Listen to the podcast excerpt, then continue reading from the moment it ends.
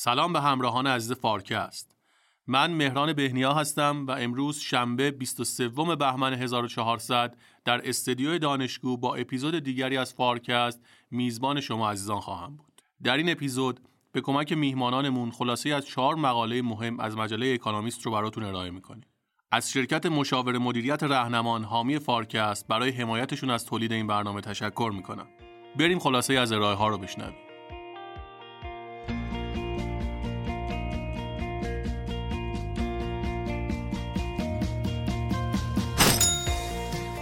آیا بحران مالی جدیدی در راهه؟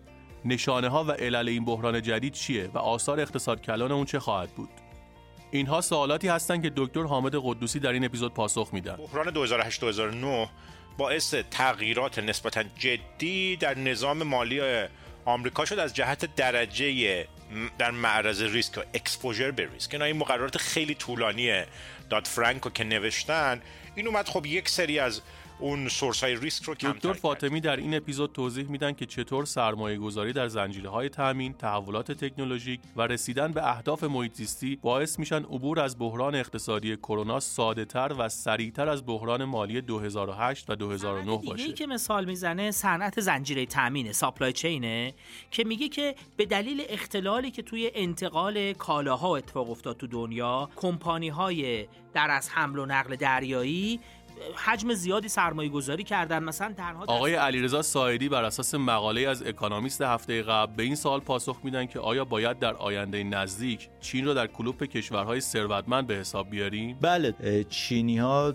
تو مقطعی که بقیه کلوپ ثروتمند به طور میانگین در 15 هزار دلار خواهد بود درآمد سرانشون چینی ها به 17 هزار دلار خواهد رسید.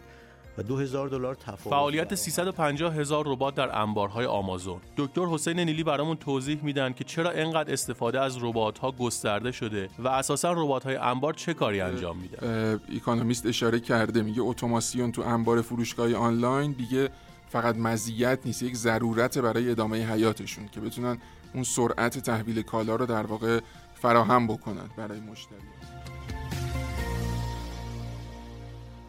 سلام حامد جان. لطفا مقاله‌ای که برای این هفته پوشش میدی رو برام معرفی کن و بگو به چه دلایلی این مقاله رو انتخاب کردی. بله سلام عرض می‌کنم خدمتتون.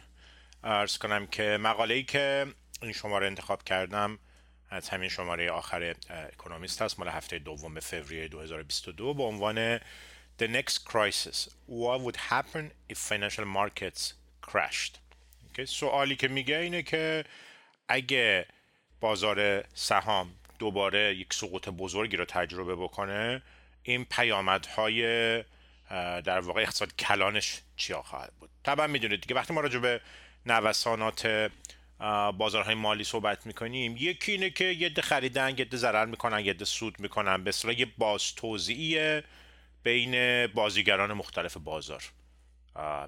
اون خودش به خودی خود مسئله اقتصاددان ها نیست. آدم ها شرط بستن روی جهت حرکت دارایی مختلف و خب حالا یک پدیده تصادفی هستش و تحققش به نفع یه به ضرر یه منتها اگر بازار مالی سقوطش باعث این بشه که در واقع یک سری از واسطه های مالی دچار مشکل بشن یا یه سری از بازیگرها به معرض ورشکستگی و اینها برسن اون وقت ما مسئله ریسک های سیستمی نه سیستماتیک سیستمی مواجه میشیم و این مقاله داره یه ذره سعی می‌کنه اینو یه دستی بهش بزنه. هنوز به اون نقطه نرسیدیم ولی داره سعی می‌کنه که نگاه کوچیکی بندازه به اینکه آیا ممکنه که آمریکا یک بحران مالی بعدی جدیدی رو تجربه بکنه. یه جوری تاریخ هم به ما میگه انگار هر ده سال یه بار یه بحران مالی میاد دیگه. 87 یه بحران مالی بزرگ بود.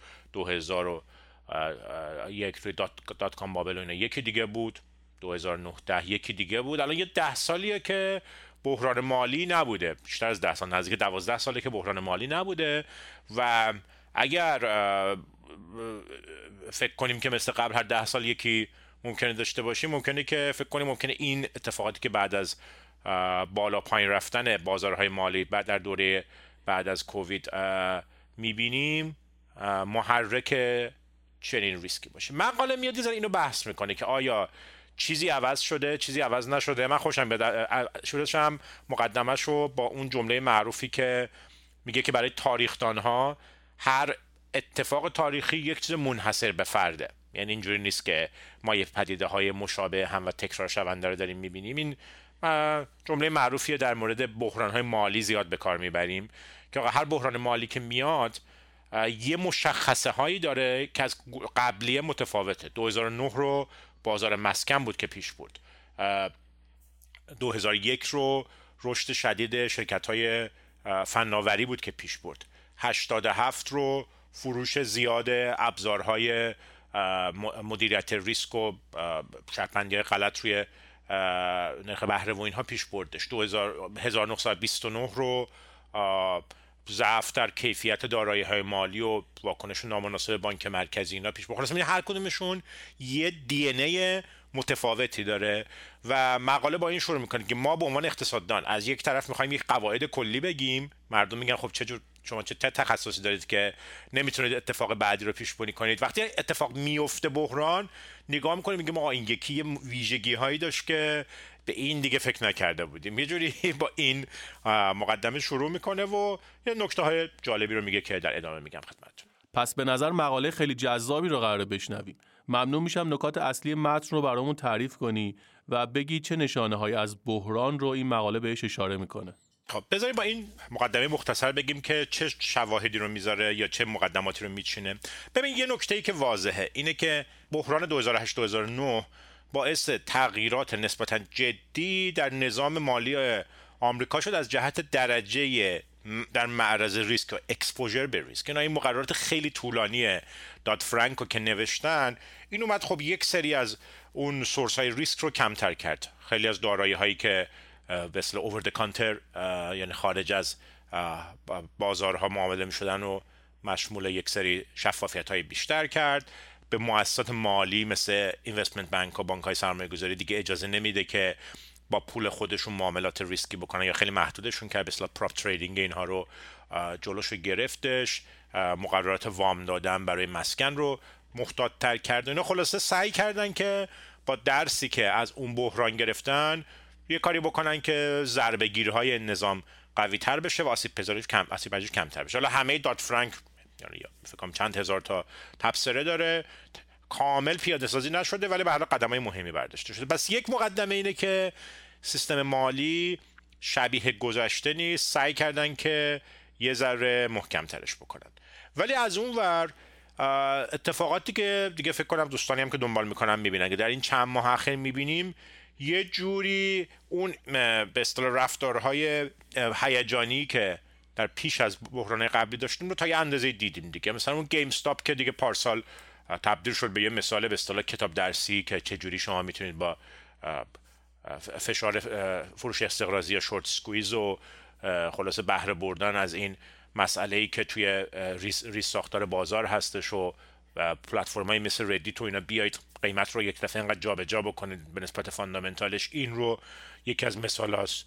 بعد میگه بازار خیلی نسبت به آینده شرکت های تک هیجان زیادی داشت. دیدید دیگه تو این دوره یک تسلا و آمازون و اینها چقدر رشد کرد. بعد خب تسلا افتاد همش فیسبوک همین هفته پیش بود که یک دفعه یکی از بالاترین سقوط ها رو در تاریخ تک سهما تجربه کرد. سهمای بزرگ 20 خورده درصد افتاد. اینا یه مقدار در واقع میگه که این هیجاناتی بوده که توی بازار بوده. بعد این افتی که توی بازارهای رمز ارزها داشتیم که بیت کوین رفت 60 خورده ای افتاد پایین. چند تا سیکل نوسانی بزرگ اینجوری تو بیت کوین داشتیم و میگه که یه دوره هیجان پارسال داشتیم. الان یه جوری حس بازار راجع به تک و این معامله‌گرایی که خیلی هیجان زده بودن نسبت به سهام تک اومده پایین و یه جوری حس غم و غصه داره. اینجوری توصیف می‌کنه با این مقدمه شروع می‌کنه که پس یه اتفاقاتی داره میگذره.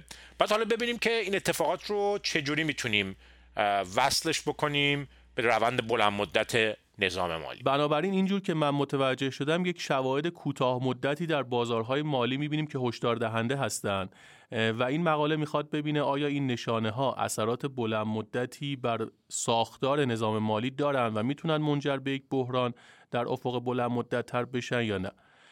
خب پس خوبه که اینجا یک مقداری متن رو برامون بیشتر باز کنی. اینکه سمت و سوی سرمایه گذاری ها و ترکیب اونها چگونه هست و چه ریسک هایی وجود داره. خب بذار من بذار دو تا ویژگی که استخراج کردم از متن که میگه که به لحاظ اقتصادی وضعیت پورتفولیوهای سرمایه‌گذاری و نهادهای مالی کجاست؟ دو تا ویژگی که میگه یکیش اینه که مقدار زیادی از سرمایه‌گذاران بزرگ مثل صندوق های سرمایه بازنشستگی و الی آخر اینا پورتفولیویی دارن که توش دارایی های با عمر زیاد یا به اصطلاح لانگ دیوریشن هستش. یعنی چی؟ یعنی دارایی هایی که الان لزوما جریان نقدی تولید نمی‌کنه ولی خریدیم به امید رشد بزرگ جریان نقدی در آینده.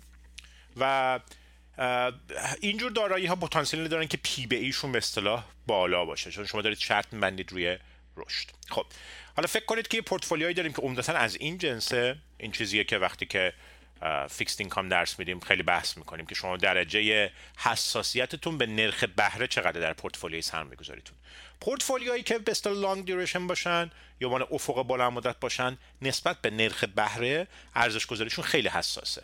چرا؟ فکر کنید که شما یه نرخ تنزیل دارید این نرخ تنزیل وقتی به جریان نقدی در بلند مدت اعمال میشه این توانی که توی ضریب تنزیلتون میاد هی بیشتر و بیشتر میشه. بنابراین اثر نرخ تنزیل توش خیلی پررنگ میشه به اصطلاح. اگه داراییتون کوتاه مدت باشه یعنی افقی که جریان نقدی رو گذاشتید برای ارزش گذاری کوتاه باشه نوسانات نرخ بهره کوتاه مدت اونقدر بزرگ نیست و اونقدر اون توان ضریب تنزیلش هم بزرگ نیستش. پس یه خطر اینه که با توجه به این بحثایی که بارها توی فارکست هم داشتیم که تورم داره میاد و بانک های مرکزی ممکنه برن به سمت سیاست های انقباضی برای کنترل تورم. این ممکنه که نرخ های بهره رو ببره بالا و این می‌تونه خیلی آسیب بزنه به ارزش گذاری دارایی های با عمر طولانی. اوکی؟ پس این یه ویژگی که الان درگیرش هستیم. ولی از اون ور یه نکته که به نظرم مثبته اینه که ریسک گرفتن داخل بانک ها کمتر شده. دلایلش تو مقدمه عرض کردم خدمتتون. که خب این مقررات این مقدار بانک ها رو مجبور کرده که سرمایه‌گذاری ریسکی رو نذارن روی ترازنامه خودشون. به علاوه یه وجه مثبتی مقاله برای فناوری اسم می‌بره. میگه بیشتر و بیشتر الگوریتم ها دارن جایگزین معاملهگران فردی میشن و الگوریتم ها کمتر به احساسات و رفتارهای واکنشی حساس هستن. حالا البته تحلیل سنتیمنت و اینا خوب می‌کنن. و این میگه که ممکنه باعث بشه که کمتر در چنین نوسانات مود بازار ما ببینیم که دستورات عجیب غریب و اینها داره گذاشته میشه. این رو به عنوان یه وجه مثبت و اینجور تغییرات رو در واقع به عنوان یه وجه مثبتی اسم می‌بره ازش. حالا اینا میاد میگه که خیلی خب اینجور تغییرات که نظام مالی در این ده سال گذشته از یک طرف فناوری و از یک طرف مقررات گذاری ساختارش رو تغییر داده. ببینیم آیا آسیب پذیری ما رو بیشتر کرده یا کمتر کرده. دو تا نکته آسیب پذیری میگیم. خب از یک طرف خوبه که ریسک از بانک رفته بیرون ولی همجوری که تو بحران قبلی هم دیدیم ما در به موازات نظام بانکی رسمی ظهور جدی بانکداری سایه یا شادو بانکینگ رو داشتیم. یعنی چی؟ یعنی به جای اینکه مثلا یه بانک سنتی شما برید اونجا سپرده بگذارید و بعد یه شرکتی بیاد از این بانک وام بگیره یه عالمه واسط های جدید این وسط درست شدن از جنس هج فاندا حتی ETF ها از این پلتفرم هایی که وام میدن و الی آخر که اینا به معنی حقوقی نیستن بانک نیستن تحت اون مقررات نظارتی بانکی نیستن ولی دارن تامین مالی می‌کنن. اینا کسایی که یه طرفشون فکر کنید مثلا یه صندوق بازنشستگی بزرگه که یه عالم پول داره و باید اینو یه جای سرمایه گذاری بکنه یه طرف دیگه یه شرکتیه که پروژه های بزرگی داره. به جای اینکه این دوتا برن سراغ یه بانکی یکی از این واسطه های بانکداری سایه میاد وسط و اینا رو به همدیگه وصل می‌کنه. و این باعث شده که میزان به اصطلاح وامگیری و اهرم در بین بانکداری سایه خیلی بالا رفته باشه. میگه مثلا 32 درصد رفته به 43 درصد تولید ناخالص داخلی رسیده. و اگه اینجاها یک نکولی اتفاق بیفته اون کسایی که بهشون وام دادن مثل مثلا صندوق های بازنشستگی اینها دچار زیان های خیلی بزرگی خواهد شد. پس یکیش اینه که بانک های رسمی اوضاعشون بد نیست ولی بانکداری سایه در واقع ممکنه که دچار مشکل بشه.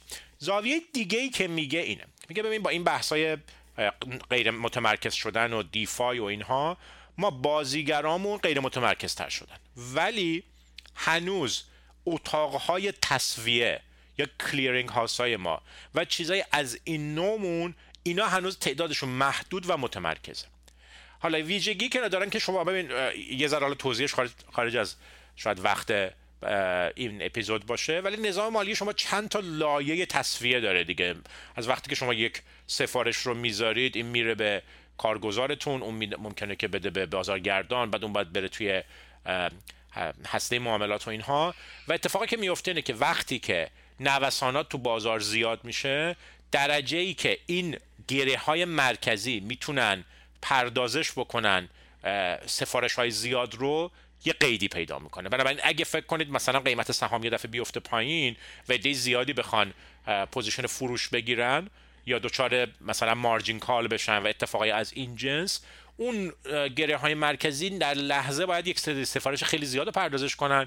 اگر نتونن این به صورت یک ریسک تقویت شده توی سیستم. این نگرانی هست که هنوز سیستم ممکنه که برای پردازش حجم بزرگی از باز تنظیم پورتفولیو یا rebalancing و چیزایی از این جنس آمادگیشو نداشته باشه و بعد با اتفاقاتی مثل GameStop و اینا بتونه در واقع سیستم رو به بازی بگیره. با افزایش شدید حجم سفارشاتی که ممکنه توی سیستم درست باشه خب حالا برگردیم به سوال اصلی. آیا باید منتظر بحران مالی دیگه ای باشیم؟ خب من اجازه بده بس یه جنبندی بکنم. پس چی میگه؟ میگه که پس ما نظام مالی رو سعی کردیم که باز طراحی بکنیم. اجازه ندیم که با پول مردم مؤسسات مالی خیلی زیاد ریسک بردارن. این اتفاق مثبتی بودی که افتاده. ولی از اونور یه ترید آفی داریم دیگه. ترید آفمون هم اینه که بانک های مرکزی برای کنترل تورم ممکنه که نرخ بهره رو بخرن ببرن بالا. ولی این می‌تونه در واقع منجر به این دینامیک هایی بشه که در قسمت قبلی عرض کردم. و این ممکنه که باعث بشه قرض گرفتن برای شهروندان و برای بونگو ها مشکل تر بشه. برای اینکه اگر بخشی از این واسطه هایی که عنوان بانکداری سایه عمل می‌کنن MBS تولید می‌کنن اسد دارایی ها رو رهنی سازی می‌کنن الی آخر در اثر این تغییرات قیمت دارایی ورشکست بشن قدرت وامدهی در کل جامعه میاد پایین. با این نکته مثبت و منفی به پایان می‌بره که خب ما بازیگران خیلی ریسک جو و سرکشی مثل لیمن برادر و بریستن که خب ورشکست شدن دیگه در جریان بحران مالی و اوایل دهه 2000 نداریم ولی همچنان برای اینکه مطمئن بشیم که آیا وضعیت میگه که ما با یک استن تست مواجهیم یعنی با یک تست خیلی سختی که واقعیت به ما خواهد گفت که آیا این اصلاحات تونسته بوده نظام مالی رو مستحکم بکنه یا از یه جای دیگه آسیب پذیر بوده. خیلی متشکر امیدوارم که ادامه بدیم این بحث رو بازم.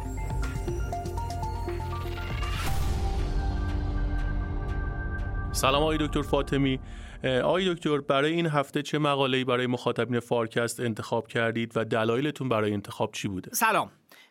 اتفاقا ما این هفته برگشتیم و به مقاله‌ای که از هفته پیش جا مونده بود از ارائه های ما مقاله توی شماره پنجم فوریه و عنوانش هست The Urge to Splurge. یعنی عملا تمایل به ولخرجی عنوان مقاله هست. که در مورد سرعت سرمایه گذاری در پس از همهگیری کرونا و پس از بحران کرونا داره صحبت می‌کنه. مقاله از این جهت مهمه که مقایسه می‌کنه بازگشت به نرخ‌های سرمایه گذاری را در دوره کرونا با بحران مالی قبلی و بحرانهای قبلی که برای اقتصاد اتفاق افتاده و مقاله میگه این بار به نظر میاد بازگشت به نرخ‌های سرمایه گذاری قبل از بحران سریعتر از بحرانهای قبلی به طور خاص بحران مالی سال 2009 اتفاق افتاده. اگر بخوایم یه عدد اولیه بگیم اینه که میگه که سرمایه گذاری الان که تقریبا 8 فصل از شروع بحران کرونا گذشته تنها 5 درصد پایین تر از سطح اون در قبل از دوره کروناست در حالی که بعد از 8 فصل تو بحران مالی 2009 این عدد 25 درصد پایین تر بوده. یعنی بازگشت نرخ‌های سرمایه گذاری به نرخ‌های قبل از بحران الان خیلی سریعتر اتفاق افتاده. چیزی که من در مقاله دیدم مقایسه بین سال 2020 و 2010 هست و این رو چند جا بهش اشاره کرده. چه شباهت ها و تفاوت هایی بین این دو سال هست که مقاله به اون پرداخت؟ یه نکتهش اینه که به هر حال اون نزدیکترین بحران عمیق اقتصادی بوده که جهان گرفت. به همین خاطر خب به هر حال هر دو بحران بود. در عین حال مقاله میگه این بار بازگشت ما تقریبا سریعترین نرخ بازگشت سرمایه گذاری بوده بین همه بحرانایی که اطلاعات ثبت شده در مثلا 100 120 سال گذشته. به همین دلیل این از این جنبه مهمه که بفهمیم این بار چه اتفاقی داره میفته. البته یه تفاوتی که مقاله خیلی روش در از تمرکز نکرده اینه که بحرانهای قبلی یا حداقل بحران 2009 بحرانی بود که از بازارهای مالی شروع شده بود. این بحران لزوما از بازارهای مالی شروع نشده. به همین خاطر یکی از دلایل تفاوت در در از بازگشت به حالت قبل اینه که منشأ بحران اینجا با بحرانهای قبلی متفاوته. حداقل در صد سال گذشته یه بحران دیگه که به خاطر همهگیری یه بیماری بوده را کمتر به خاطر داریم. و به همین دلیل یکی از دلایل تفاوتش ممکنه اون باشه. البته خود ابعاد بحران کرونا روی اینکه سرمایه گذاری کجاها داره انجام میشه هم تاثیر گذاشته که حال بهش خواهیم پرداخت. بله. مقاله چه دلایلی میاره که بازگشت سرمایه گذاری در پسا کرونا خیلی سریعتر بوده نسبت به بحرانهای قبلی. اول از همه مقاله دو تا شاهد میاره. از دو تا صنعت خاص که کرونا نشون داده به صاحبان کسب و کار که اونجا باید سرمایه گذاری کنن. یک شاهدش از صنعت کامپیوتره. یا به طور خاص صنعت ساخت چیپ های رایانه‌ایه به طور خاص مثلا مقاله میگه که خب به هممون می‌دونیم. به خاطر همهگیری کرونا اتکای ما به نرم افزارها و سخت افزارهای کامپیوتری افزایش پیدا کرد و مقاله میگه که مثلا سرمایه گذاری تو کامپیوتر توی آمریکا الان 17 درصد بیش از روند بلند مدت قبل از کرونا است یا شرکت ساخت نیمه هادی های تایوان یعنی شرکت ساخت نیمه هادی تایوان Taiwan Semiconductor Manufacturing Corporation.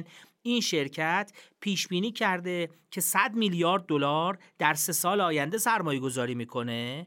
توی ژانویه 2022 اومده اصلاح کرده و اعلام کرده که در یک سال آینده من 40 تا 44 میلیارد دلار سرمایه گذاری خواهم کرد. همزمان اینتل هم در از گفته که من تقریبا 20 میلیارد دلار توی ساخت در از صنعت در تراشه های رایانه ایم دارم سرمایه گذاری می‌کنم. پس یه بخش اینجاست. صنعت دیگه ای که مثال می‌زنه صنعت زنجیره تامین ساپلای چینه که میگه که به دلیل اختلالی که توی انتقال کالاها اتفاق افتاد تو دنیا که حالا بعضا نهادهای تولید بودن بعضا کالای ساخته شده بودن عملا شرکت ها و به خصوص کمپانی های در از حمل و نقل دریایی حجم زیادی سرمایه گذاری کردن. مثلا تنها در سال 2021 4 و دهم میلیون عدد کانتینر 20 فوتی سفارش داده شده.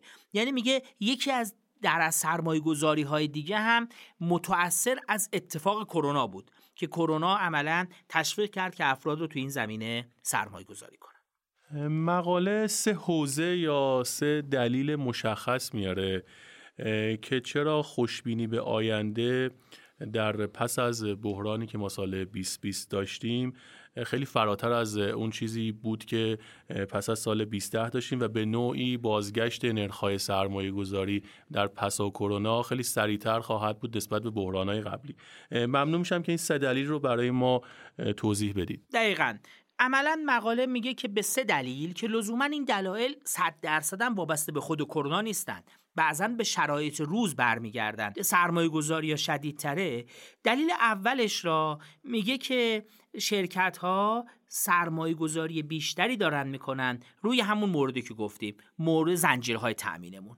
و زنجیرهای تأمین عملا تحت تاثیر این قرار گرفت که کارخونه ها تعطیل می‌شد یا نقل و انتقال کالا در از مختل می‌شد برای دوره تو دوره کرونا و عملا این اتفاق میفته مقاله میگه هرچند این سرمایه گذاری ممکنه سرمایه گذاری بیش از اندازه به نظر برسه و یه جاهایی نتیجهش این باشه که ما داریم زیاده سرمایه گذاری می‌کنیم یا سرمایه گذاریمون غیر کاراست منتها به هر حال ارقام افزایش حجم سرمایه رو تو خودش نشون میده. دلیل دومی که داره میگه که دلیل جذابیه میگه که ظاهرا مجددا رو آوردن به فناوری ها که این فناوری ها بتونن ایجاد رشد در آینده بکنن گسترش پیدا کرده و عملا شواهدی میاره. مثلا میگه پنج تا شرکت بزرگ فناوری که توی یکی از فارکست های قبلی هم به اون پرداختیم تنها تو سال 2021 149 میلیارد دلار خرج آرندیشون کردن.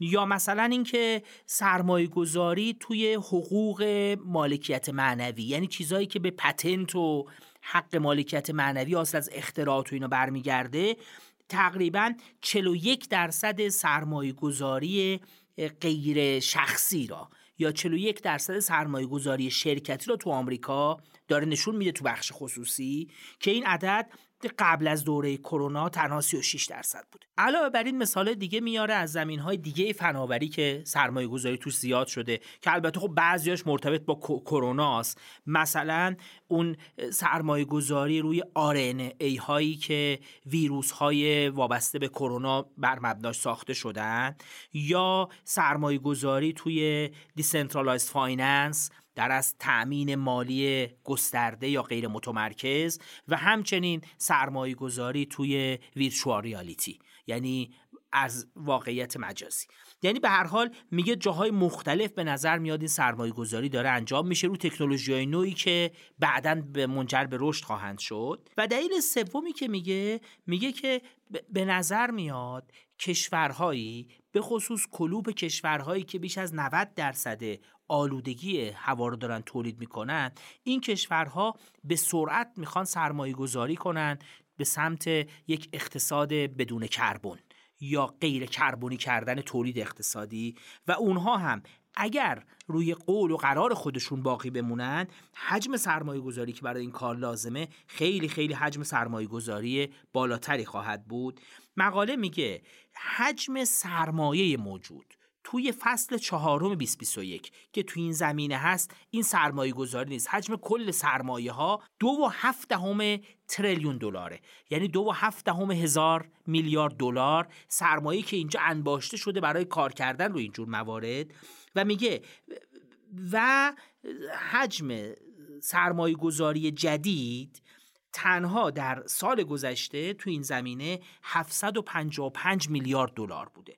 یعنی می‌خواد نشون بده هم حجم سرمایه زیاده هم ورودی سرمایه جدید تو این زمینه قابل توجهه و میگه اگر که کشورها بخوان پایبند بمونند به اون قول و قرارشون که می‌خوایم بریم به سمت یه اقتصاد بدون کربن اون وقت حجم سرمایه گذاری که اینجا نیازه خیلی خیلی ارقام بزرگی خواهد بود و این ارقام بزرگ نیازمند اینه که کشورها بیان و منابعشون رو از سایر در از خرج کردن ها به سمت سرمایه گذاری تو این زمینه در از منتقل کنن و اینجا سرمایه گذاری انجام بنابراین مقاله سه تا حوزه رو برای رشد سرمایه گذاری در آینده ذکر می‌کنه. یکی بحث زنجیره تامین هست یکی تکنولوژی های دیجیتال و دیگری هم رسیدن به اهداف محیط زیستی مثل کربن زدایی هست. این سه حوزه حوزه هایی هستند که سرمایه گذاری رو در آینده جذب خواهند کرد و منجر به بازگشت سریعتر از کرونا خواهند شد. درست میگم من؟ دقیقا. یعنی در از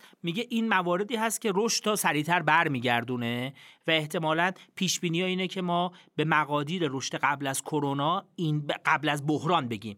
این تو این بحران کرونا خیلی سریعتر از بحرانهای قبلی برسیم. آیا این سه حوزه اثراتی بر بهرهوری یا سایر های اقتصادی دارن که حتی کیفیت رشد رو نسبت به گذشته تحت تاثیر قرار بله. بدن؟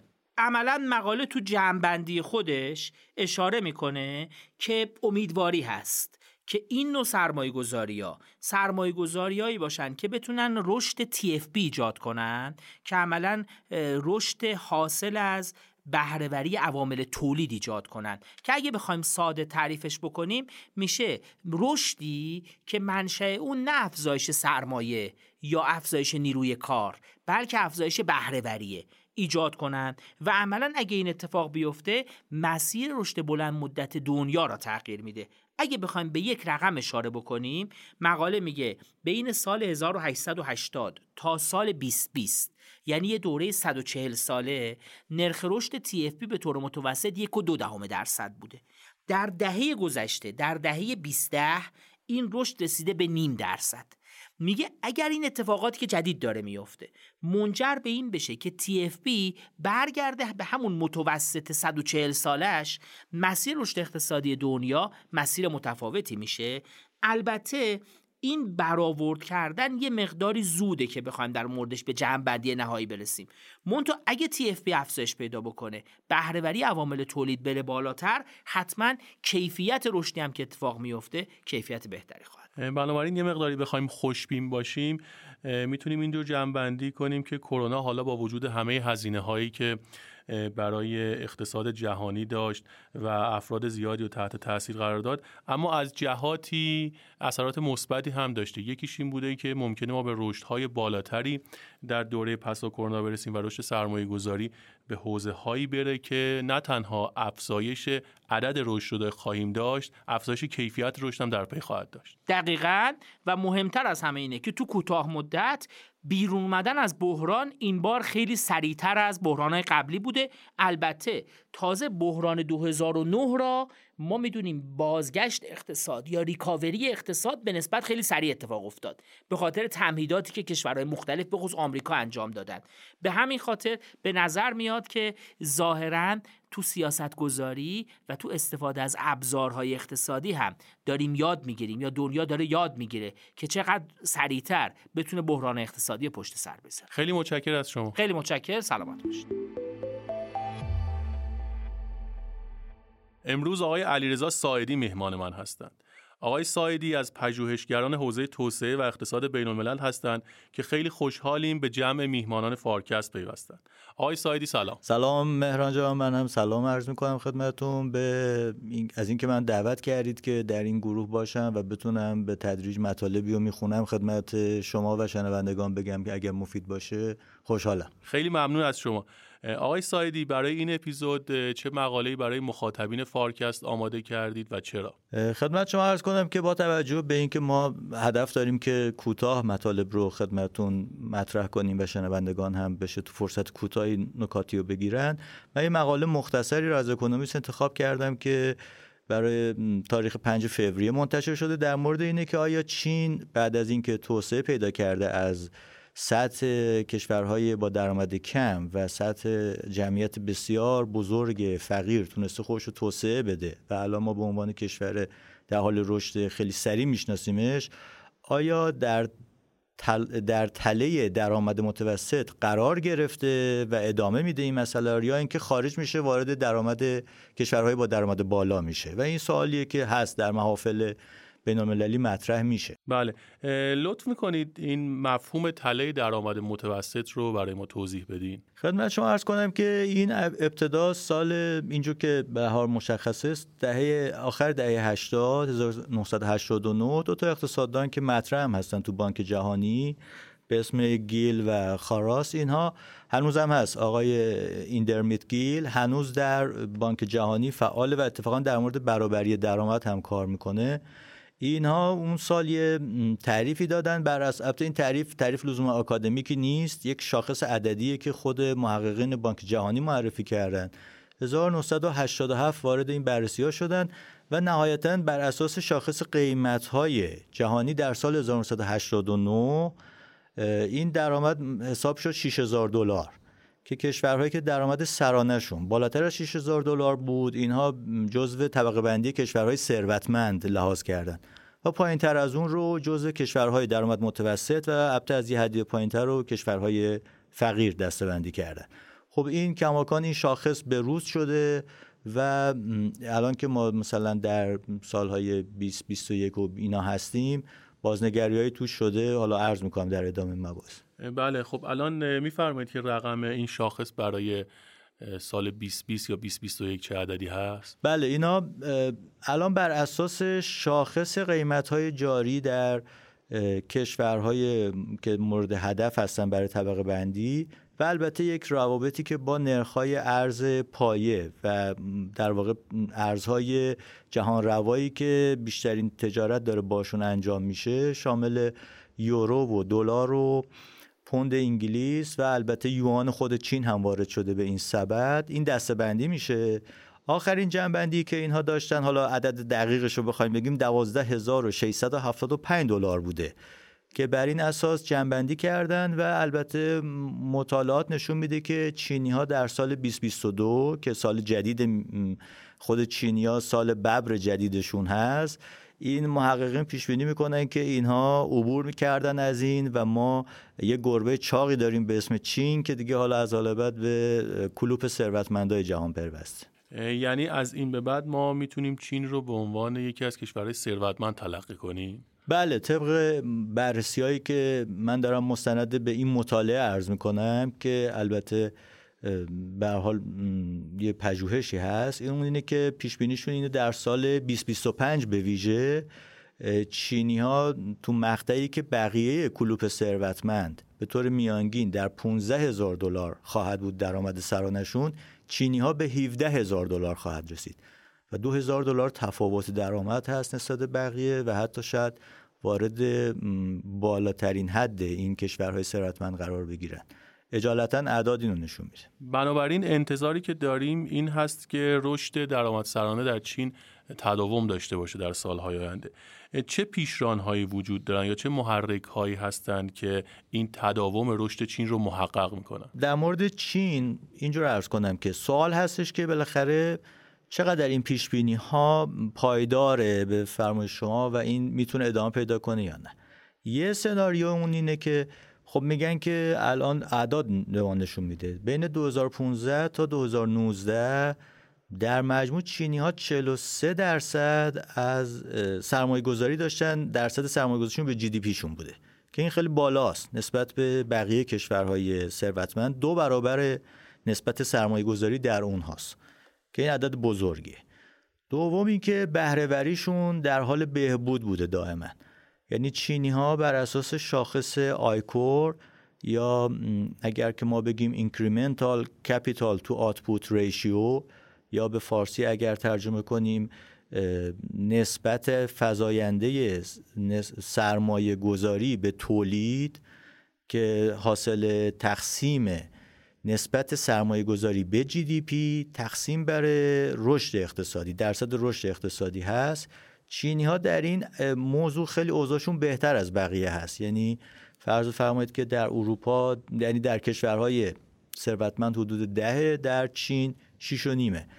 اینا نشون میده که تو چین داره اوضاع بهتر پیش میره. یا در رابطه با به اصطلاح ضریب بهرهوری کشورشون کماکان تونسته البته چین نسبت به دهه قبلتر خودش بهرهوریش کمتر شده در قیاس با خودش. اما در قیاس با سایر کشورها کماکان داره سرمایه گذاریش با خروجی خیلی خوبی نسبت به ایجاد رشد در اون کشور داره کار می‌کنه. منتهای ملاحظاتی هم مطرحه از یه طرف که آیا واقعا می‌تونه ادامه پیدا کنه؟ او به خاطر موضوع دخالت دولت در بنگاه هاشونه کماکان بنگاه های بزرگی هستن که دولت درشون دخالت داره یا مالکیت داره اصطلاحا استیت اونده و اینها کماکان چینیا نتونستن درش اصلاحات ساختاری متناسب با بازار ایجاد کنن. و خب اینها منجر میشه به انباش نیرو انسانی و کاهش رقابت پذیری و امثال هم که انتظار میره از اون زاویه شاید این روند رشدی که ما فکر می‌کنیم در بهره دارن طی می‌کنن متوقف شه. این ملاحظات کماکان در مورد چین مطرح است. می‌دونیم که ترکیب اشتغال در چین یه تفاوتهایی با کشورهای ثروتمند داره. به عنوان مثال سهم بخش کشاورزی اشتغال در بخش کشاورزی در چین بیشتر هست. آیا از این مسیر هم اثراتی بر تداوم این رشد می‌تونیم متصور باشیم بله اتفاقا ترکیب اشتغال چین قابل توجهه. از این جهت که فرض فرمایید در کشورهای ثروتمند اگه ما می‌شناسیم الان نیروی کاری که در بخش ساخت و ساز هستن خیلی بیشتر درصدش. جالبه که در چین انقدی نیست. یا اینکه در بخش صنعت اشتغال صنعتی چین 19 درصده کشورهای ثروتمند 13 درصده به طور میانگین. و از همه جالبتر اگر بخوایم بهش نگاه کنیم که این خیلی شگفت انگیزه اون اینه که یک چهارم نیروی کار چین هنوز در بخش کشاورزی فعاله. 25 درصد نیروی کارشون در بخش کشاورزی و روستایی مستقره. این در حالی که در کشورهای ثروتمند این میانگین 3 درصده. و حتی این سوال مطرحه که اگر این نیروی کشاورزی رو بشه با آموزش خوب که خب البته چینیا روش سرمایه گذاری کردن تبدیلشون کرد به نیروی کار آچار به دستی که وارد حوزه های بهره وردری نسبت به کشاورزی شن اون وقت معلوم نیست چه اتفاقی اصلا برای ادامه روند چین بیفته. اما در این مقطع اجالتا ترکیب کارشون ترکیب کار بکری هست البته من عرض می‌کنم خدمتون در ادامه که اگر فرصت باشه که در کشاورزی چه ملاحظاتی می‌تونه مطرح باشه. ممنون میشم. لطف کنید بفرمایید. آیا این یک می‌تونه از جهتی تهدید برای رشد چین باشه یا نه؟ بیشتر از اون یه فرصتی می‌تونیم اینو ببینیم که منجر به رشدهای بیشتری در چین بشه. بله. باز اینجا هم تحلیل ها دوگانه است. به خاطر اینکه یه عده میگن این 25 درصدی که تو کشاورزی شاغلن نتونستن بیان به بخش دیگه ای که درآمد بیشتر هست. و ما می‌دونیم که در چین جابجایی نیروی کار مدیریت شده است. هنوز اون آزادی ها نیستش که مثل فرض کنن اقتصادی مثل ایالات متحده جابجایی نیروی کار خیلی آزاد باشه و سریع. در چین کماکان مجوزهایی هست برای جابجایی از مناطق به مناطق. یک عده معتقدن که این یه مانع بزرگ بوده. یه عده معتقدن که کشاورزا لزوما قابلیت اینو نداشتن که بتونن اون مهارت ها و اون سطح سوادی که بخوان وارد شن در امور جدیدتری که در اقتصاد چین داره پیشتازی می‌کنه. و البته چون که کماکان مالکیت زمین در مناطق زیادی در در داخل چین در مینلند چین اصطلاحا کماکان به صورت تعاونی داره اداره میشه. خب افرادی هستن که دو نسل سه نسل اونجا مالکیت های مشا داشتن رو عراضی کشاورزی کردن و هنوز به این امیدن که اون عراضی رو بتونن تملک کنن تو پروسه های بعدی خصوصی سازی. بنابراین هزینه فرصتشون اینو ایجاب می‌کنه که کماکان بمونن و وارد بخش مثلا غیر کشاورزی نشن. این سوال هستش. ضمن اینکه در بخش کشاورزی یه عمده نیروهای دیگه هم که هستن سنین بالا دارن و با میانگین تحصیلات سنوات تحصیلی پایین تر اینها واقعا براشون شاید دشوار باشه. ذاتا جابجایی به بازار کار جدیدی که در چین شکل گرفته همونطور که از تله درآمد متوسط برامون گفتید مفهوم دیگه ای هم هست به نام تله درآمد بالا که تجربه ژاپن نشون میده کاهش جمعیت همراه با افزایش سن منجر به کاهش هزینه ها کاهش مصرف میشه و این سبب میشه سرمایه گذاری خانوارها افزایش پیدا کنه و نرخ بهره رو کاهش بده. آیا چین هم ممکن هست با تله درآمد بالا مواجه بشه؟ بله اتفاقا این سوال که میفرمایید از در واقع ملاحظه اصلی مقالم هست. از این زاویه که مثلا روبرت برو من دیدم که با یه آقایی به اسم جونگ والی اصطلاحا اگه درست تلفظ کنم از اقتصاددان های کره ای اخیرا یه بررسی کردن. در رابطه با اینکه سطح تحصیلات در چین چه به چه صورت هست و مثلا میانگین تحصیلاتشون چه کیفیتی داره. که یکی از اون تله درآمد بالا اصطلاحا الان صحبت از اینه که این درآمد بالا اگه وارد شدن مثل ژاپن که مثال زدی چقدر می‌تونه ادامه پیدا کنه؟ اون اینه که به هر حال چینی ها میانگین سطح تحصیلاتشون به طور متوسط یعنی در مجموع 9 و 9 دهم سال بوده. در حالی که در کشورهای ثروتمند این 11 و نیم ساله. بنابراین کماکان سطح تحصیلات کمتر تونسته به عنوان خدمت عمومی در چین توسعه پیدا کنه. اما چینی ها یه شانسی دارن. نمی‌تونیم بگیم شانس ولی این حرکت داره رخ میده. اون اینه که نیروی کار کمتر ماهر و کمتر تحصیل کردهشون سنین بالا دارن. و انتظار دارن مثلا ظرف چندین سال آینده اینها ذاتا از بازار کار خارج بشن. و پیش بینی ها از اینه که چینی ها میانگین تحصیلاتشون به 13 و یک دهم سال خواهد رسید که این خیلی بالاست. منتها این کمیته کیفیت تحصیل کماکان در چین قابل بحثه همین بررسی هایی که عرض کردم نشون میده که مثلا 13 و یک دهم سال کیفیت تحصیل در چین برابری می‌کنه با 10 سال آموزش در سنگاپور که باشون نزدیکم هستن و تقریبا یه فرهنگ دارن. خب ولی با این حال ده سال بالاست برای چینیا می‌تونن خودشون رو به این مرحله برسونن؟ پس یکی آموزش نسل جدیده که براشون می‌تونه موتور محرک باشه که کماکان در باشگاه ثروتمند بمونن.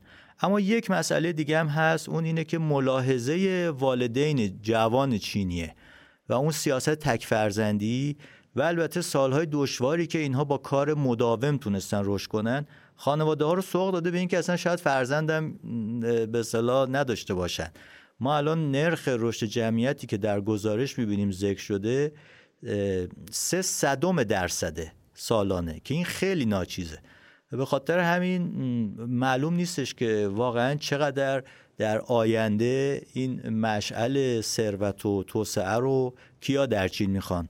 به دست بگیرن و ممکنه چین خیلی سریع وارد چرخه سالخوردگی بشه نسبت به بقیه کشورهای ثروتمندی که کماکان تونسته بودن نسل جوان آماده به کار خودشون رو داشته باشن. بنابراین همونطور که از یک طرف عواملی داریم که منجر به افزایش درآمد خانوارهای چینی میشه و این رشد درآمد در چین تداوم پیدا می‌کنه از اون طرف هم عواملی هست که ممکنه این درآمدها رو کاهش بده.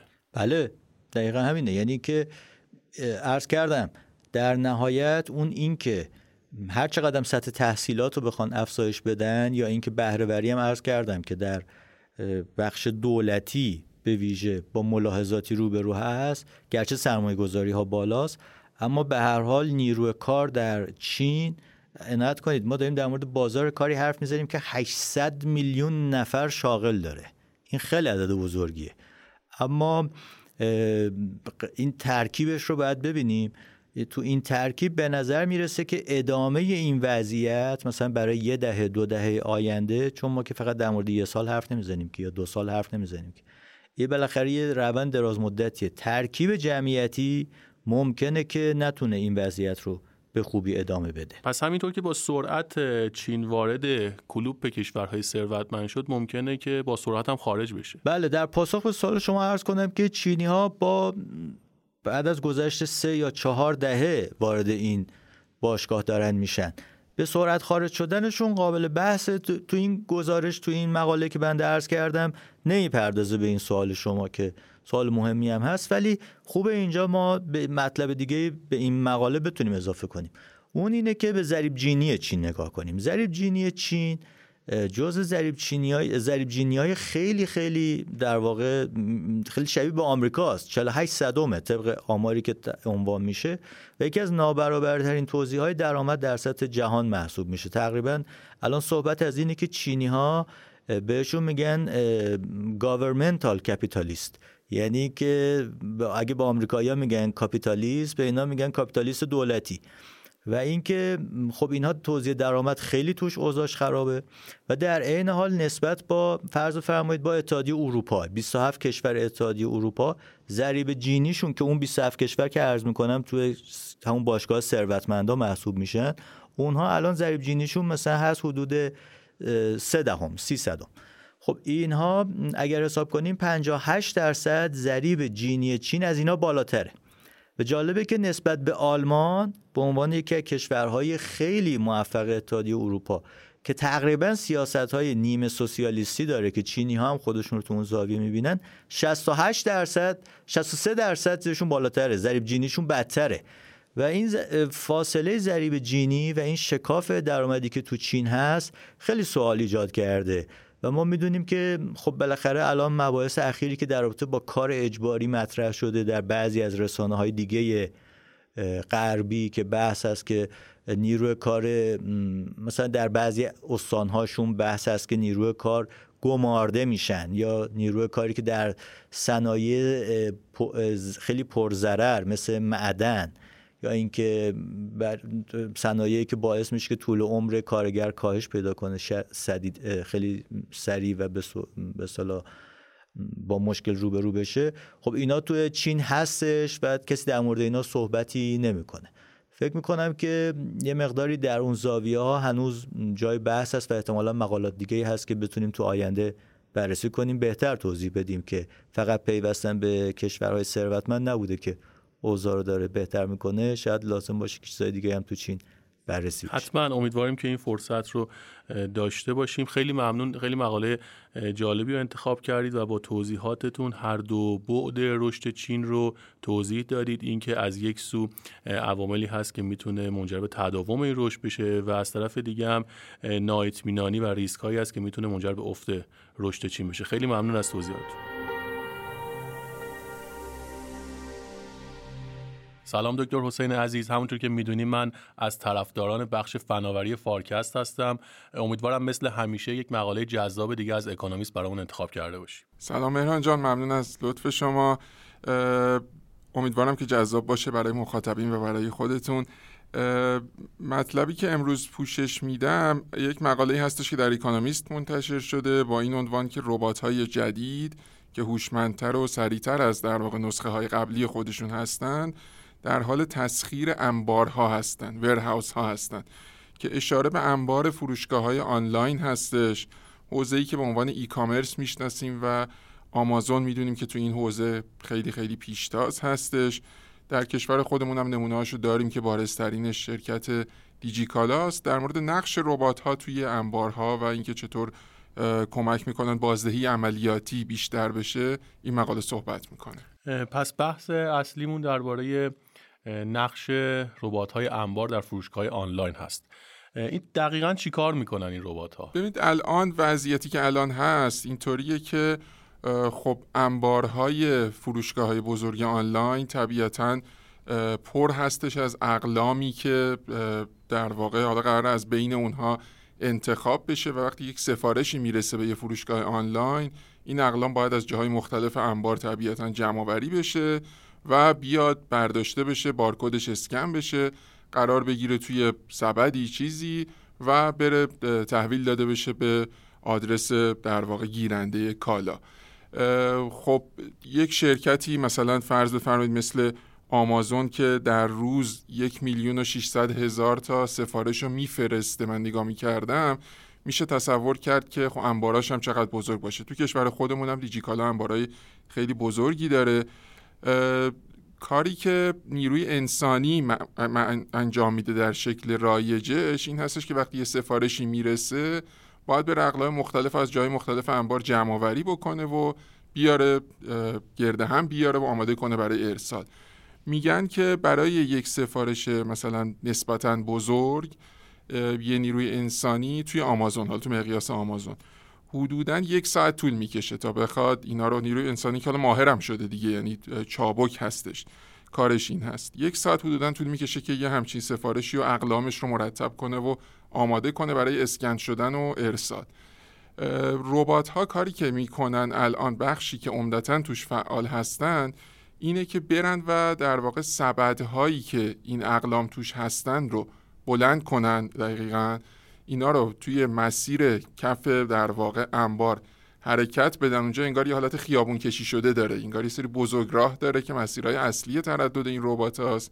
یه سری هم خیابونای کم عرض‌تر داره که خب مثل خود یه سوپرمارکت دیگه طبیعتا که برید اون اقلامو پیدا کنید. اینا این سبدا رو برمیدارن میارن به یه جایی که ایستگاه به اصطلاح برداشتن و چیدن هست که اونجا دیگه چید اسکن باید بشه و اینها. این کار ربات الان انجام نمیده جلوتر صحبت می‌کنیم.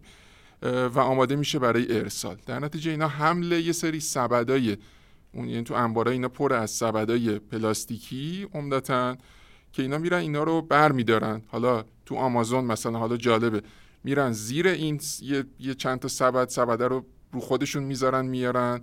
توی مثلا اوکادو که یه فروشنده آنلاین بزرگ دیگه است توی بریتانیا مقرش هستش اونجا اینا توی بالای سطحن سبدا پایینن.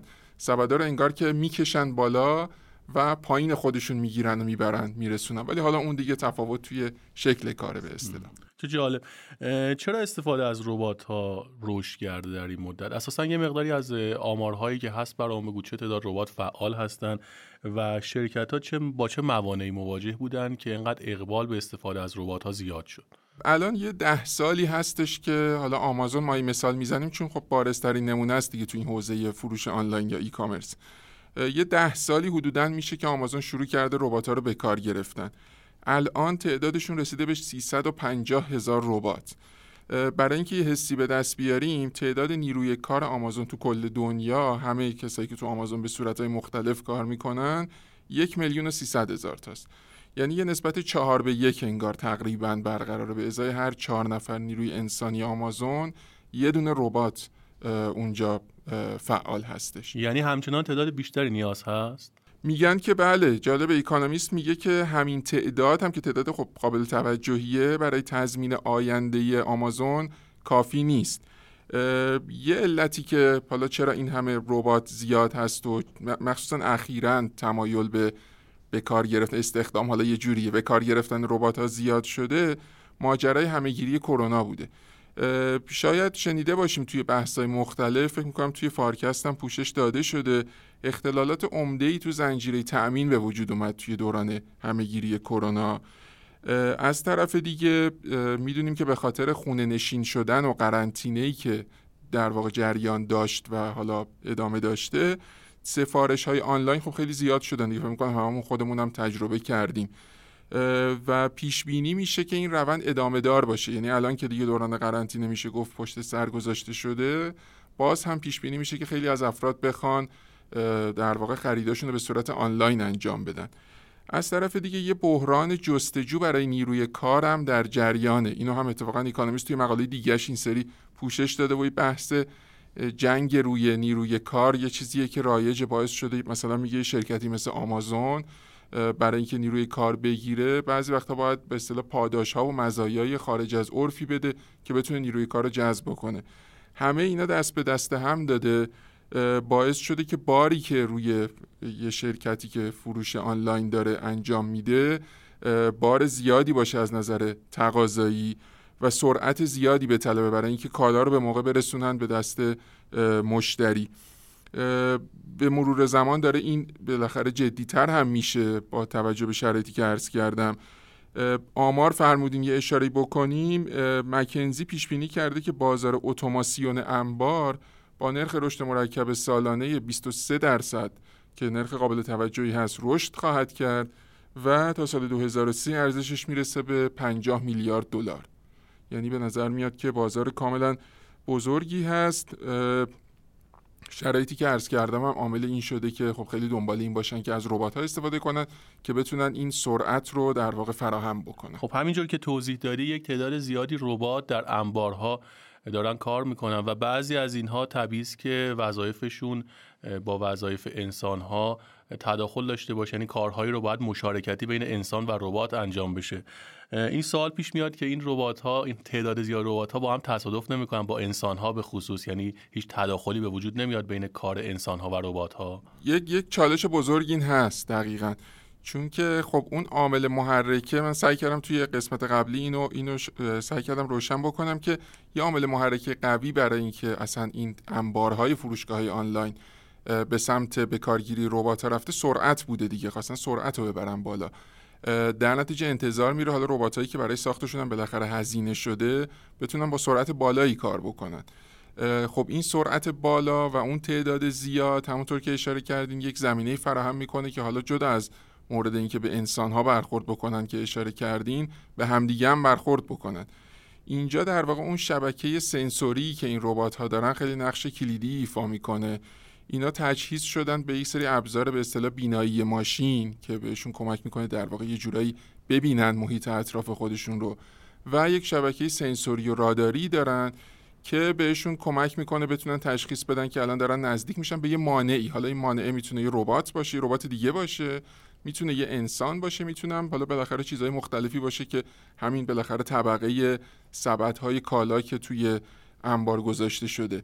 به کمک این شبکه سنسوری که دارن و یک سیستم کامپیوتری مبتنی بر هوش مصنوعی که در واقع حرکت این ربات ها رو مدیریت می‌کنه که خیلی سیستم شبیه اون چیزی هستش که توی فرودگاه ها کنترل می‌کنه که هواپیما فرودگاه شلوغ کمک می‌کنه که هواپیمایی که می‌خوان روی باند هوا فرودگاه بلند بشن و بشینن خب این زمانها با هم تداخل نداشته باشه که خب اونجا دیگه فاجعه به وجود میاد اگه این چنین باشه. یه سیستمی شبیه اون توی یک همچین انبارهایی کار می‌کنه و کنترل می‌کنه و مدیریت می‌کنه نوع حرکت اینها رو. حالا این شبکه های سنسوری مشکلی هم که به وجود آورده اینه که خب اینا چون می‌خوان احتیاط کنن که برخورد نکنن یه وقتایی عملا سرعت عملکردشون پایین یا سرعت حرکتشون با خوبه ها. سرعت عملکردشون هی باید وایسته که به این نخوره بخواد چیز بشه. یه زمینه پژوهشی که من اینجور که متوجه شدم الان خیلی کاملا جدی هستش و داره پیگیری میشه این هستش که در واقع یه سیستم مدیریت ریسک داشته باشن این ربات ها و جالبه می‌گفت شبیه سیستم مدیریت ریسکی که برای سرمایه گذاری استفاده میشه که بتونن در واقع در عین اینکه ایمنی رو حفظ می‌کنن سرعتشون هم پایین نیاد. شرکت انیسی ژاپن که شرکت الکترونیکی خیلی معروف هم هستش الان اومده یک رباتی رو در واقع عرضه کرده که این ربات دو برابر سرعت متوسط ربات های رایج توی انبارهای فعلی فروشگاه آنلاین حرکت می‌کنه و ایمنیش هم ایمنی تضمین شده است. این یه عرصه فعال و یه چالش مهمیه این موردی که اشاره کردیم. چیزی که من خاطرم میاد این هست که از سالهای گذشته هم ربات ها در جاهای مختلف حالا فروشگاه ها فعال بودن. توی دهه گذشته چه اتفاقی افتاده که انقدر اقبال به اینها زیاد شده؟ حالا از سمت تقاضاش توضیح دادی برامون که خب کرونا اتفاق افتاد و تقاضای خانوارها برای سفارش های آنلاینشون زیاد شد و این بار تقاضای زیادی که از عواملش بود. ولی از اون سمت تو تکنولوژی اینها چه تحولاتی اتفاق افتاد که باعث شد این ربات ها به نوعی کاراتر بشن؟ خب بحث اصلی باز می‌رسه به همین سرعت عمل کرده اینها. چون مزیت به کارگیری ربات ها در ازای هزینه ای که میشه برای ساختشون تو این هستش بتونن کار رو سریع انجام بدن. به خاطر همینم هم خیلی از پیشرفت یا بیشتر پیشرفت ها در راستای افزایش سرعت عملکرد ربات ها بوده. یه اقدام بزرگی که انجام شده یه شرکت فرانسوی به اسم اگزوتک هست. این اومده یه کاری کرده. خب قبلا یعنی توی روال مرسوم اینجوری بوده که این ربات ها در واقع حرکت دو بعدی داشتن دیگه. روی سطح در واقع انبارها حرکت می‌کنن. اشاره کردم مثلا بعضیاشون میان در واقع زیر سبدا قرار می‌گیرن سبد بلند می‌کنن. بعضی سبد انگار بلند می‌کنن پایین خودشون می‌برن. به هر حال حرکت دو بعدیه. یک دست ربات هایی به نام اسکایپاد این شرکت اگزوتک طراحی کرد و عرضه کرد که این حرکتش سه بعدیه. خب این یه دفعه تحول بزرگی بود که توی همین چند سال اخیر اتفاق افتاده. اگه اشتباه نکنم توی کمتر از پنج سال اخیر اگه درست یادم باشه. کاری که می‌کنن این ربات ها ظاهر و شکل و شمالشون شبیه همین ربات های رایجه. مونتا اینا می‌تونن عمودی هم حرکت بکنن. یعنی در واقع اینا می‌تونن بیان و میرن از یک طبقه از در واقع این سبدا که رو هم چیده شدن میرن بالا سبده رو بر میدارن میان پایین. حالا بعد روی سطح انبار حرکت می‌کنن می‌برن می‌برن اون جایی که در واقع اون اقلام باید برداشته بشه و چیده بشه برای تحویل. خب این حرکت سبودی این امکان بالا رفتن و پایین اومدن خیلی کمک کرده که بشه انبارها رو فشرده تر طراحی کرد. یعنی خود ساختار انبارها وقتی حرکت فقط دو بعدی باشه یه مقدار فضای بیشتری اشغال می‌کنه. به خاطر اینکه ربات ها بتونن راحت با همدیگه حرکت کنن همونطور که اشاره کردید برخورد به هم نداشته باشن. اما وقتی که امکان حرکت توی در واقع امتداد عمودی هم وجود داشته باشه میشه این انبارها رو فشرده تر طراحی کرد. خب یه چالش انبارداری این فروشگاه ها اینه که انبارها می‌دونیم معمولا هم بیرون شهرن معمولا فضاهای خیلی بزرگ دارن. این امکان کمک کرده که بشه به اصطلاح مایکرو هاوس هایی رو در واقع ساخت که ربات ها می‌تونن توی اون همونطور که عرض کردم بتونن عمودی هم حرکت بکنن. این مایکرو هاوس یا این انبارهای کوچک اون وقت دیگه می‌تونن بیان تو مراکز شهری که خیلی نزدیکتره به مشتری مصرف کننده نهایی و کمک می‌کنه که همون فرایندی که می‌خوایم تسریع بشه که رسیدن کالا به دست مصرف کننده هست تسریع بشه. این فکر می‌کنم یکی از تحولات اصلی بوده که اتفاق افتاده. مشتری های این ربات که حرکت سبودی می‌کنن مشتری عمده ای بودن. یه سوپرمارکت زنجیره خیلی بزرگ فرانسوی هست تو کشورهای دیگه هم شعبه داره به اسم Carrefour که اون مثلا این مشتری همین ربات ها هست توی انبارهای خودش. Gap که یکی از تولید کنندگان معروف پوشاک آمریکایی هستش اون هم داره از اینا استفاده می‌کنه. ولی کلا تحول ها در راستای همین بوده دیگه. سرعت عمل کرده اینها رو بشه بیشتر کرد. و از اون سمت بشه انبارهای شاید یه خورده جمع و جورتری داشت که بشه آوردشون تو به صرفه که توی داخل شهرم بشه بناشون کرد در واقع. من مقاله رو که میخوندم یه نکته جالبی دیدم. این که هنوز ضعف های خیلی زیاد این ربات ها دارن. مثل اینکه یک جایی نوشته بود که ممکنه اینها تخم مرغ و سیب زمینی رو با هم اشتباه بگیرن و روی هم بذارن.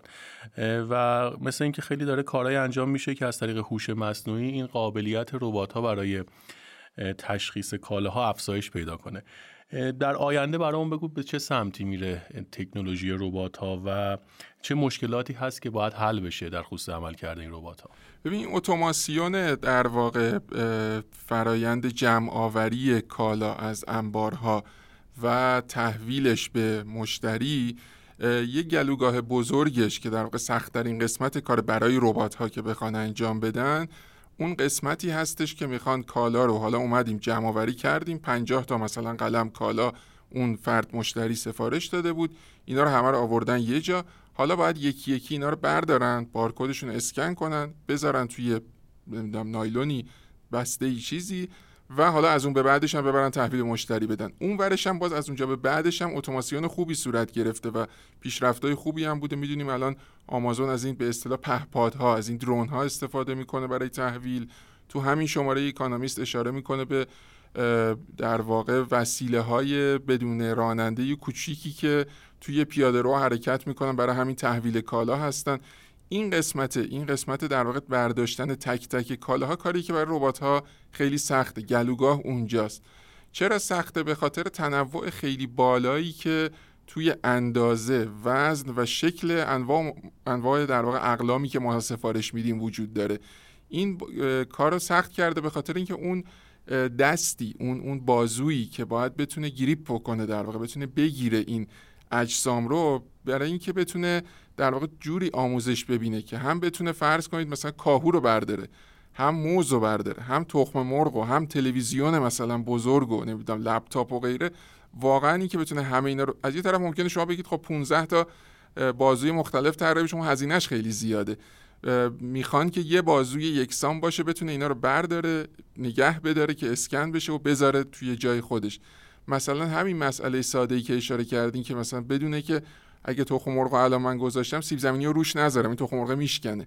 اینا خب یه یادگیری ماشینی می‌خواد که در حال انجامه ولی فرایند فرایند ساده ای نبوده. یعنی اینجا هم توی همین مقاله هم اشاره می‌کنه. میگه که خب پیشرفت‌های خوبی صورت گرفته. الان یک سری از شرکت ها هستن که یه سری ربات هایی رو طراحی کردن که اینها بازوهای متحرکن. یعنی برخلاف اون یکی ربات های مال که اشاره می‌کردیم مثلا تو آمازون هست اونا بازو و دست و اینا ندارن یه, یه مکعب مستطیلی روی چهار تا چرخ در واقع عملا یه همچین چیزی. اینا نه اینا بازو دارن میرن بر میدارن یه سری چیزایی و الان فعلا اینجوریه که ظاهرا درصدی از کالاها رو میگن می‌تونه برداره یا مثلا یکی از این شرکت ها که فکر می‌کنم Fetch Robotics بود اسمش این مثلا می‌تونه یه بخشی از کالاهایی که یکی از این سوپرمارکت های آنلاین بزرگ ارائه میده رو بتونه در واقع بلند بکنه. Boston Dynamics یه شرکت رباتیک خیلی معروف مستقر توی ماساچوست آمریکاست. این مثلا اومده یک بازوهایی رو طراحی کرده که می‌تونه جعبه رو جعبه مقوایی رو بتونه برداره. جعبه رو هم الان فیلمش هم هست اگر علاقمند باشند که ببینند. جعبه رو مثل در واقع انسان بر نمیداره که دو طرفش رو بگیره بلند کنه. یه چیزایی داره که این میره میچسبه با بالای جعبه جعبه رو بلند می‌کنه. حالا میگه من جعبه تو وزنهای مختلف رو می‌تونه بلند کنه می‌تونه جوری بلند کنه که اون مقواه مثلا فرو نره اتفاق اینجوری نیفته. پیشرفتایی تو این زمینه صورت گرفته ولی یک عامل کند شدن اتوماسیون کل فرایند جمع آوری کالا و تحویلش به مشتری همین این یه قسمت کار هست که به نظر میره داره یه ذرم کند پیش میره. مثلا DHL که شرکت معروف لوجستیکیه که خب بسته تحویل میده. یکی از این ربات ها رو گفته که من می‌خرم از یکی از این شرکت ها گفته تا سه سال دیگه توی آمریکای شمالی اینو به کار خواهیم گرفت. همین سه ساله یه حسی به همون توی دنیایی که انقدر تغییرات سریعه یه حسی میده که این قسمت کار یه ذره داره کند پیش خب میره. با این روندی که از کاراتر شدن ربات ها می‌بینیم به نظر می‌رسه که در آینده این جایگزینی که بین ربات و نیروی انسانی صورت گرفته با سرعت بیشتری اتفاق بیفته. آیا این اشتغال انسان ها رو تهدید نمی‌کنه؟ ببین به این معنا که توی انبارهای فروشگاه های آنلاین شاهد حضور کمتر نیروی انسانی و حضور بیشتر ربات ها خواهیم بود این این به نظر میاد اتفاقیه که اجتناب ناپذیره. همونطوری که اکونومیست اشاره کرده میگه اتوماسیون تو انبار فروشگاه آنلاین دیگه فقط مزیت نیست یک ضرورت برای ادامه حیاتشون که بتونن اون سرعت تحویل کالا رو در واقع فراهم بکنن برای مشتریان. به نظر میاد که نیروی انسانی که باقی خواهد موند در انبارهای این فروشگاه ها یک تعداد محدودی تکنسیان هستن که اونم باز برای اینکه این ربات ها رو تعمیر و تنظیم بکنن یک تعداد خیلی محدودی ناظر هستن که این یا سوپروایزر هستن که کنترل می‌کنن شرایط رو. خب می‌دونیم حتی کارهای بیرون انبار هم داره با سپرده میشه به ربات ها از جمله اشاره کردیم تحویل خود کالا. پهپادها و این این وسایل در واقع نقلیه بدون راننده. ولی این نکته ای که حالا توی شماره فکر می‌کنم اگه درست یادم باشه قبلی یا دوتا قبلی Economist بود و توی همین فارکست هم بحث جالب بود آقای دکتر فاطمی ارائه دادن. اونجا هم بحث شد در واقع با ورود یک چیزی مثل روباتیک حالا این در مورد خیلی از فناوری های نوین صادقه.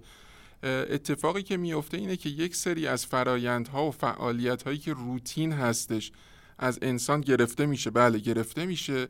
منتها در واقع فعالیت انسان هدایت میشه به سمت یه سری فعالیت های تخصصی تر اثر خالصش چه بسا افزایش اشتغال باشه.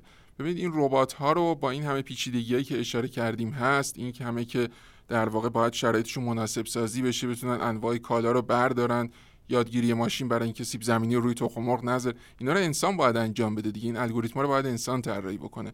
در نتیجه تعداد زیادی نیروی متخصص در واقع استخدام شدند و خواهند شد برای اینکه بتونن اینجور کارا رو انجام بدن. در نتیجه بله اشتغال نیروی انسانی که کار روتین انجام میده کم خواهد شد ولی نیروی انسانی که کاری به کمک در واقع مغز خودش انجام میده که به نظر میاد حالا حالا ها در واقع بدیلی براش نداریم به صورت ماشینی اون نه اون اتفاقا چه بس افزایش هم داشته باشه. بنابراین این رباتیک تر شدن فعالیت های انسان بیشتر روی ترکیب اشتغال اثر می‌ذاره و می‌تونیم انتظار داشته باشیم که تعداد اشتغال این همچنان تعداد شغل هایی که هستن سعودی باشه افزایش پیدا کنه ولی خب ترکیبش متفاوت میشه. یه جاهایی کم میشه و جاهای دیگه شغلاتشون زیادتر میشه. بله به نظر میاد همینطور باشه. خیلی ممنونم از توضیحاتت حسین جان ممنون از شما.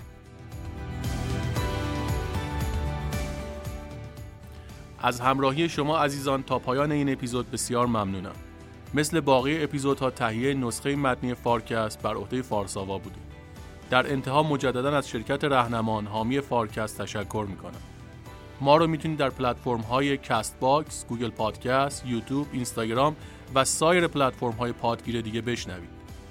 من مهران بهنیا هستم و روزهایی سرشار از سلامتی، آرامش و شادی براتون آرزو می‌کنم. هفته بعد منتظر ما باشید.